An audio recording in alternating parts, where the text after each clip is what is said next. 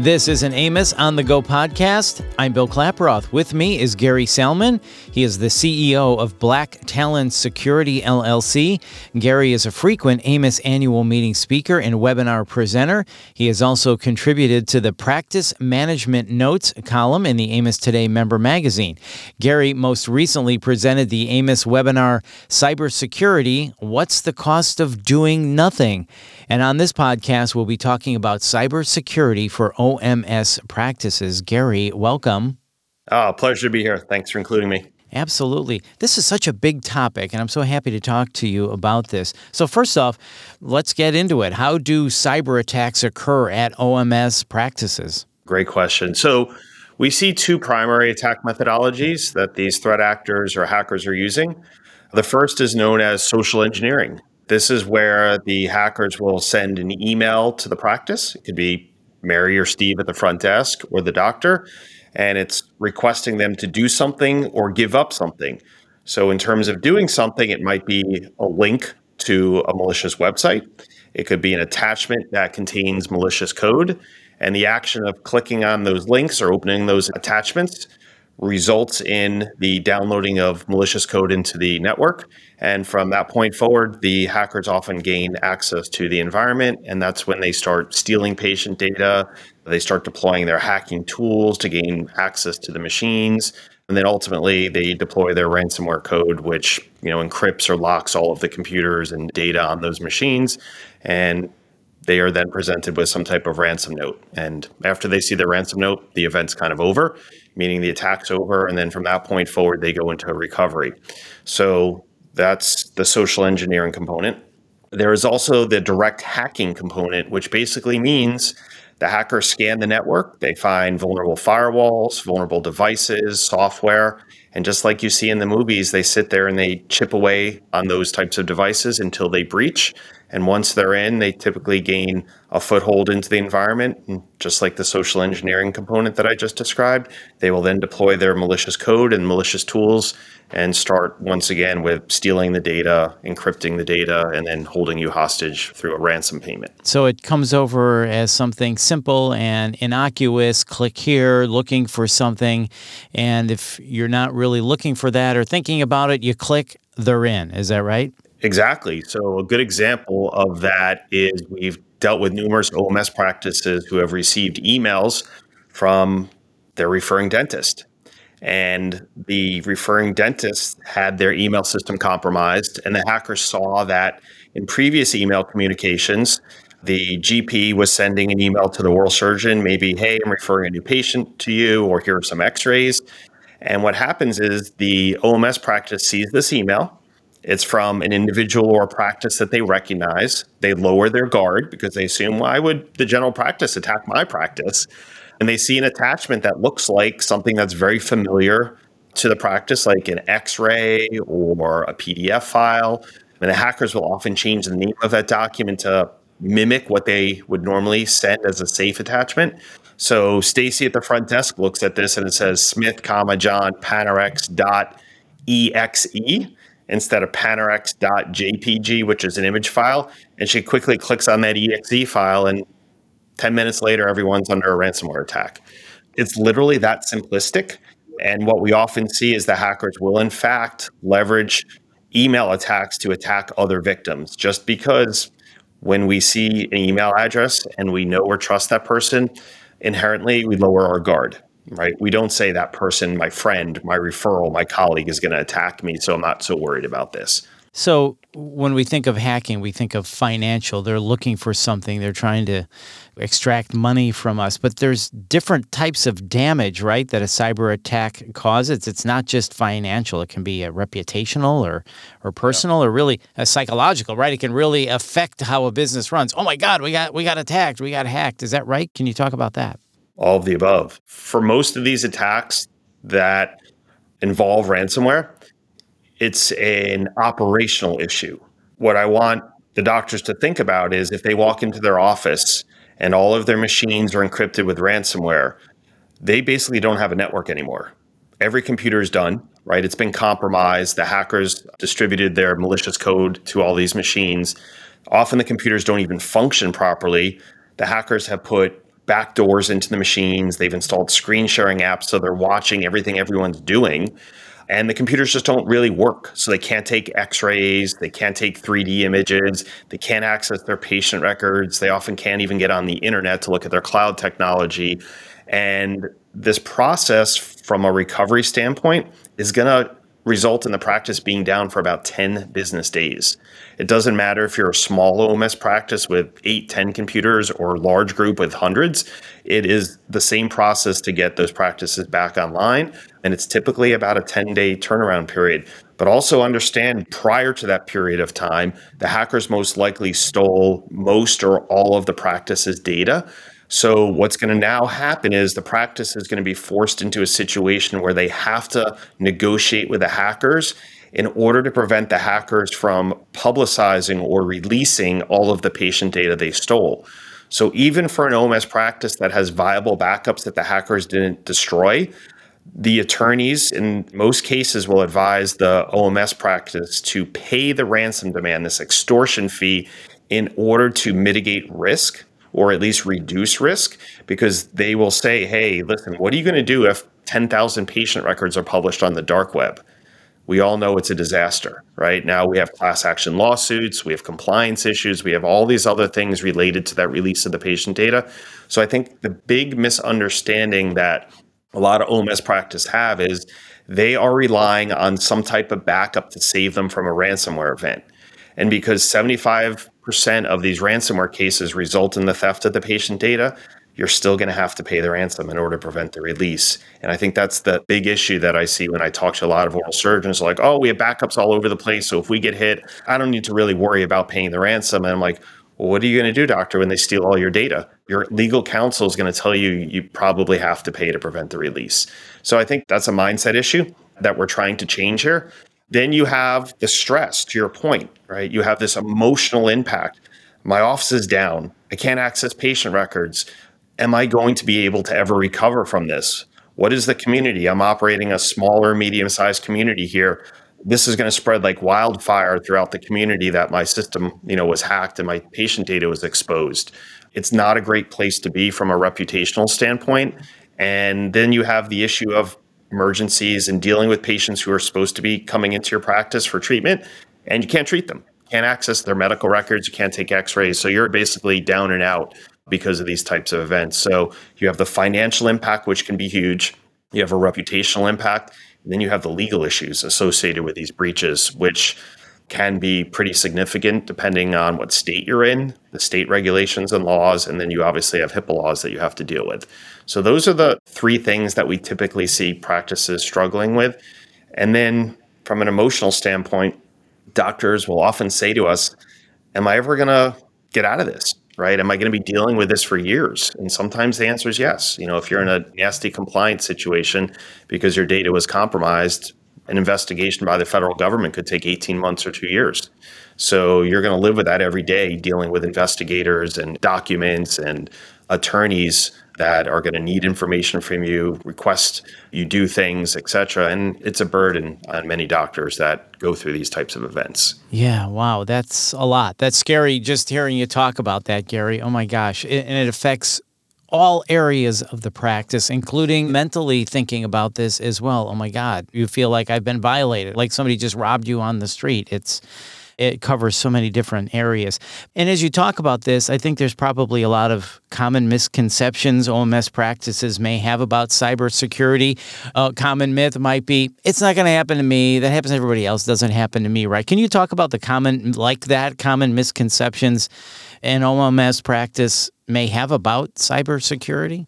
Right. So I think you nailed one of the biggest ones doctors will often say, well, I'm just a small OMS practice in Boca Raton, Florida. How are the hackers from Russia ever going to target me? And it's a logical thought. I get it. I don't believe that hackers are Google searching OMS practice in Boca Raton and targeting them directly.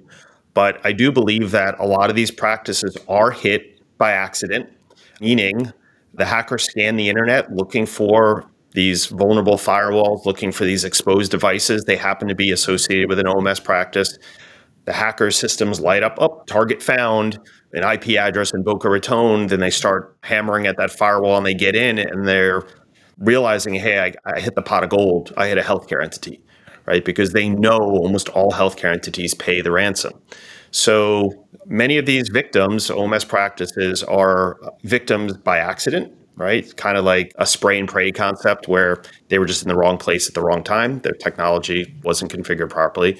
And then there's targeted attacks. We talked about these email breaches where a GP practice gets hit and there's 30 or 40 other doctors in the area that they refer back and forth to. And now this hacker targets those 30 or 40 practices through email campaigns, and five practices fall victim. So that definitely does occur. I think the other big misperception is my IT guy can take care of this and has me protected. I've even had conversations with them and they assure me we have the right technology in place. Just like in the medical space, there are generalists and there are specialists.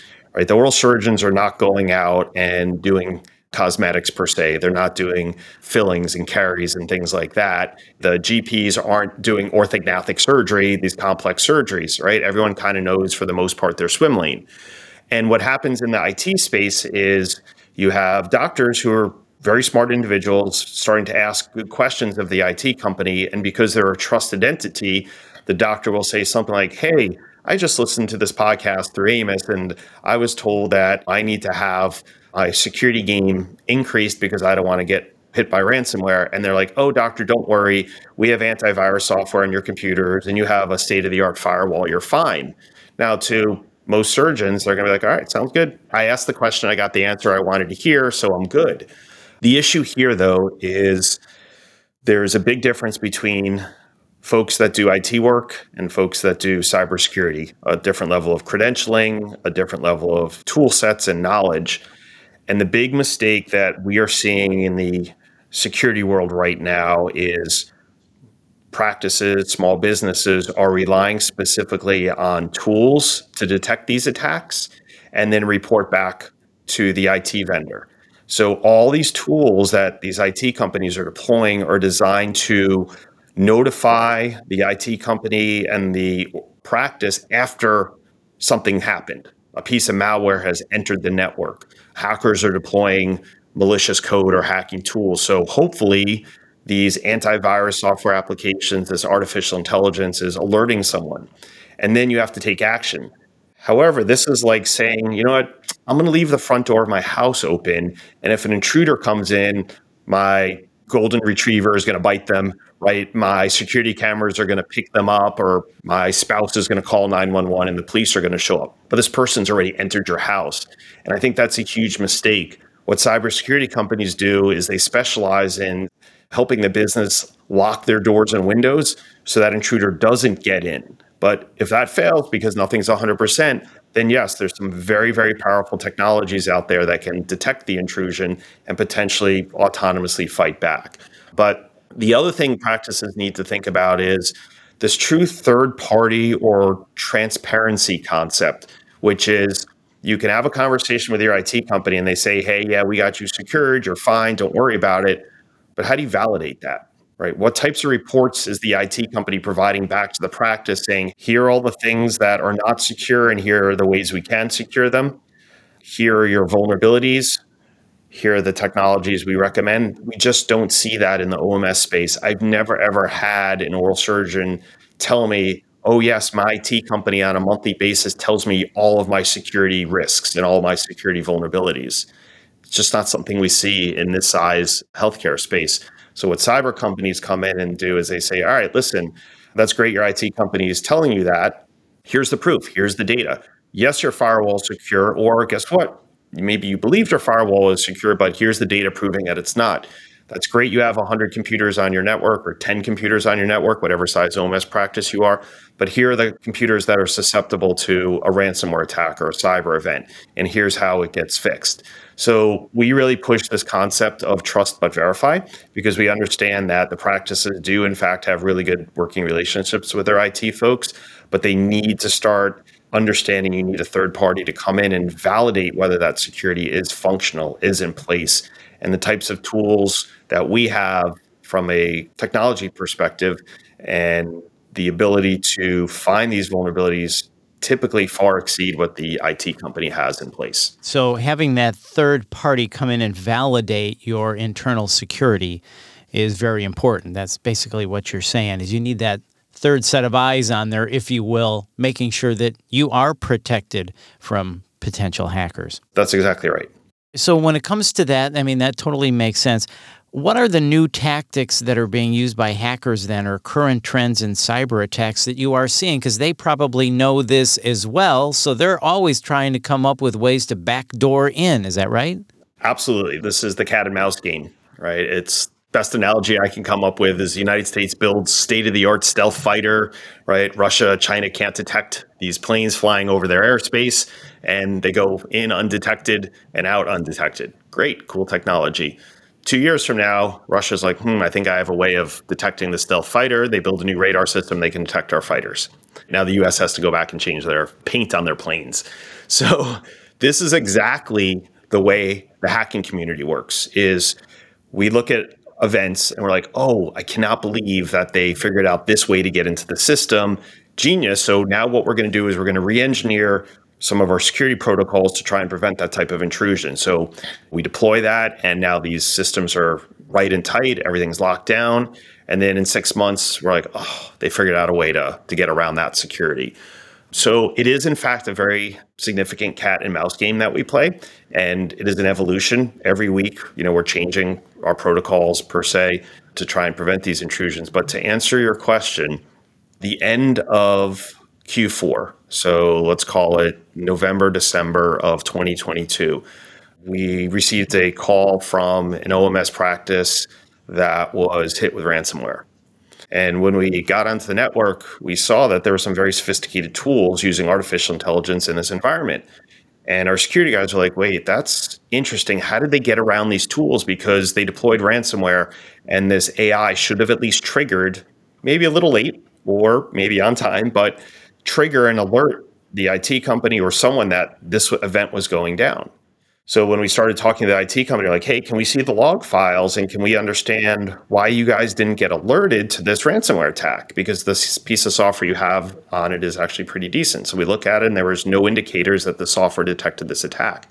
So when the security guys started digging in in a little bit more detail, they realized that unfortunately the hackers had devised a methodology of ripping out the AI technology. And once the AI threat detection technology was removed, the hackers launched the ransomware code. So, in concept, they disabled the video cameras and the alarm system on the house and then went and burglarized the house. And there was nothing to trigger an alert to the police indicating that this event had occurred. So, very unfortunate type of event because this type of technology was supposed to prevent that from actually occurring. Like you technically couldn't remove the software without a specific tool and password to do it. But they unfortunately figured out a way to bypass that. And just a couple days later, FBI, Homeland Security came out with a bulletin warning. It appears that hackers are able to bypass some of the security technology and disable the computer's defenses and then deploy their ransomware. So that's a trend that we're starting to see more and more of, where these computers are having some of this technology removed, stripped out, and then the attacks occur. But let's understand how that's occurring. That's occurring because there are vulnerabilities in the firewalls or the computers that were undetected by the IT company, allowed the intruders to gain access to the machines, analyze the types of security that were in place on the machines, and then systematically rip it out. So the thought here goes back to what you and I talked about was how do we prevent someone from getting in to begin with? And that is so important.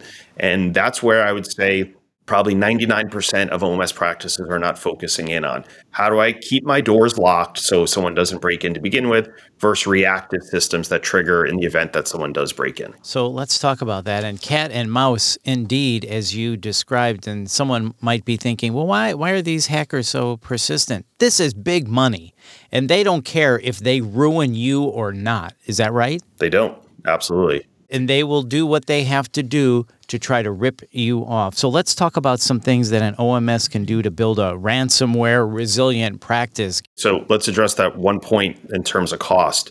Some of these ransom demands for OMS practices are now starting at a quarter of a million dollars for a small OMS practice and ratcheting up to millions. We have to throw that out there. The days of it being like $5,000 are long gone what can we do to build a ransomware resilient practice? So let's look at a couple key components to that. The first is training. You have to train all of your doctors and all of your team members on how to identify threats that present through phone calls, but more importantly, emails. So, how do you prevent someone from clicking on a malicious link, clicking on or opening a malicious attachment? Now, if they're not trained, they're going to do it. That's just how it is.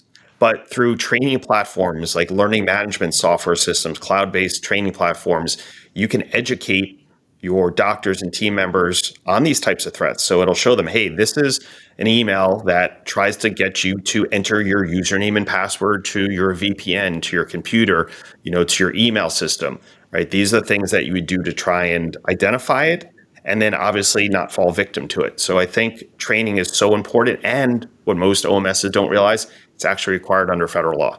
It's part of being HIPAA compliant. You have to train everyone in your practice on cyber threats. That can be followed up with simulated phishing. So cyber companies can send emails that look legit, but are designed to try and trick people into clicking on things.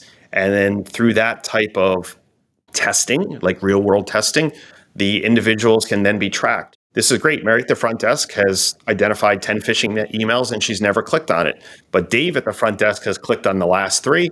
He needs some more training. So it's a good methodology for looking at your training program and determining how effective it is or isolating individuals that are just high risk for the practice. The next thing you need to do for a ransomware resilient practice is identify these open doors and windows that we've been talking about, these software vulnerabilities, these hardware vulnerabilities that hackers are actively exploiting. The only way you can do that is through a, a active vulnerability management program. This is very, very specific software. It is not antivirus software that is able to look at all the computers in your network and say, here are all the problems with these computers, what the risk is related to each vulnerability, and then fixing them. For instance, a company like ours has access to some very powerful software that can now identify what's wrong with the computer and almost instantly fix it versus just saying to someone, hey, you have a vulnerability on your computer, go fix it. So this is really enterprise level software that started in, say, the Fortune 500 world, and now it is available to help small businesses, just like an OMS practice, resolve their issues. So identifying the vulnerabilities and then autonomously fixing them. That's where we're at in 2023. The next thing that they need to do is invest in artificial intelligence technology. So AI antivirus software is where it's at. In fact, for most OMS practices, if they purchase cyber coverage, additional coverage to prevent to pay out in the event of a cyber event, these insurance carriers are specifically asking for technology called extended detection and response or endpoint detection and response. These types of technologies use artificial intelligence to detect malicious code, behaviors of hackers in the environment, and then can use AI to autonomously fight back and alert security engineers like us that the network is under attack. In fact, most practices will not be able to get cyber coverage without this AI technology in their environment. So it does replace your current antivirus, but you have to be here. This is the type of technology that has to go on your network. Common forms of this technology are products like Sentinel One, CrowdStrike, Carbon Black. These are the products that the insurance carriers are typically either asking or requiring practices to have. Multi factor authentication.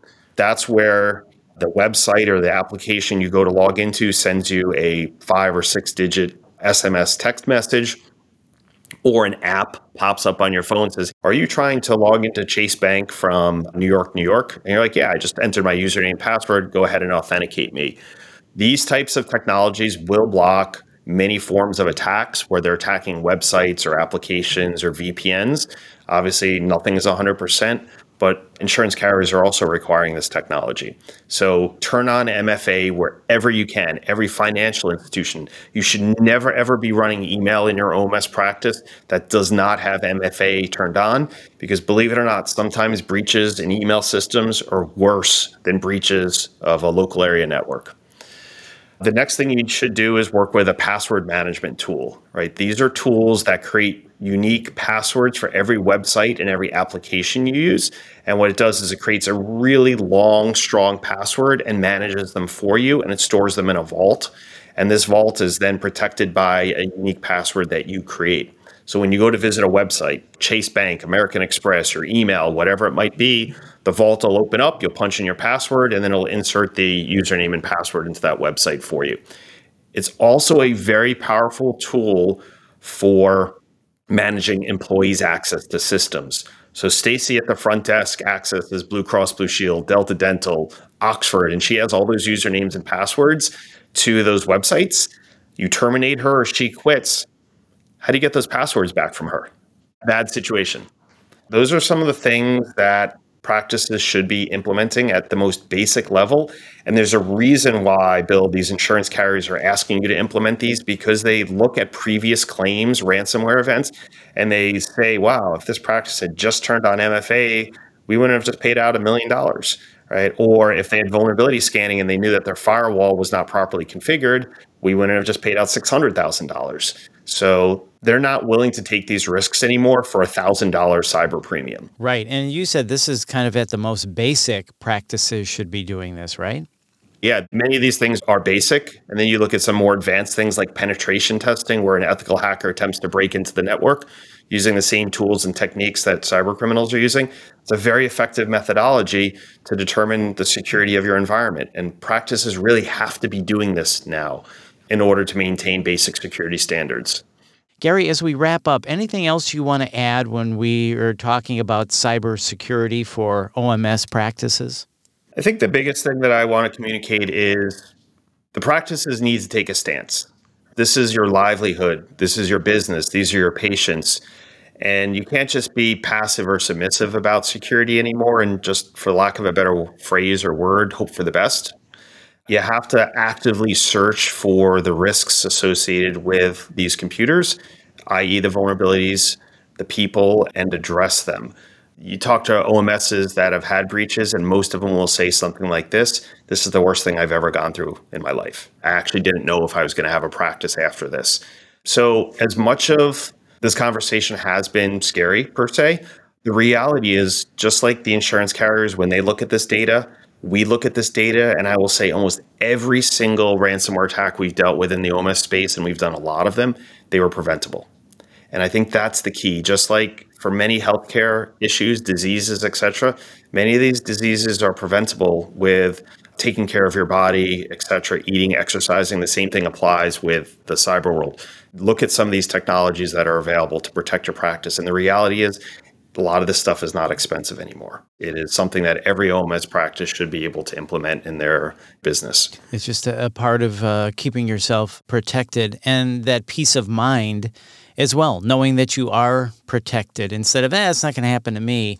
And if it does, like you said, you have had OMSs wondering, this is, uh, am I going to get my practice back? This is the worst thing I've ever gone through. So to give yourself peace of mind, make sure you're doing these basic things that Gary talked about. And then, you know, having that third party in there as well, making sure everything is uh, up and running. And then a third party then also would be a company that would say, hey, we're seeing the hackers do this. We got to do this now, right? That's the benefit of a third party company coming in and evaluating your security processes. Absolutely, right? If you look at what we do, we're actively engaged with hacking events so we can take that knowledge, that experience, and apply it moving forward most IT companies don't get involved with that, so they don't often know how these networks are actually being breached, and they're using the same technology they've been using for years. And everyone's like, "All right, we're fine. We'll be okay. Don't worry about it." Just unfortunately, we need to think differently. Right. That is the key. Think differently. But as you said, most of these attacks can be prevented. So if you do your due diligence right up front, you can protect yourself. So, Gary, thank you so much for your time. This has really been fascinating and eye opening. So, thank you again. Absolutely. It's my pleasure. Thank you very much. And once again, that's Gary Salman. And for more information, visit aaoms.org and listen to the AAOMS webinar on the topic of cybersecurity by visiting aaoms.org slash CE online. That's aaoms.org slash CE online.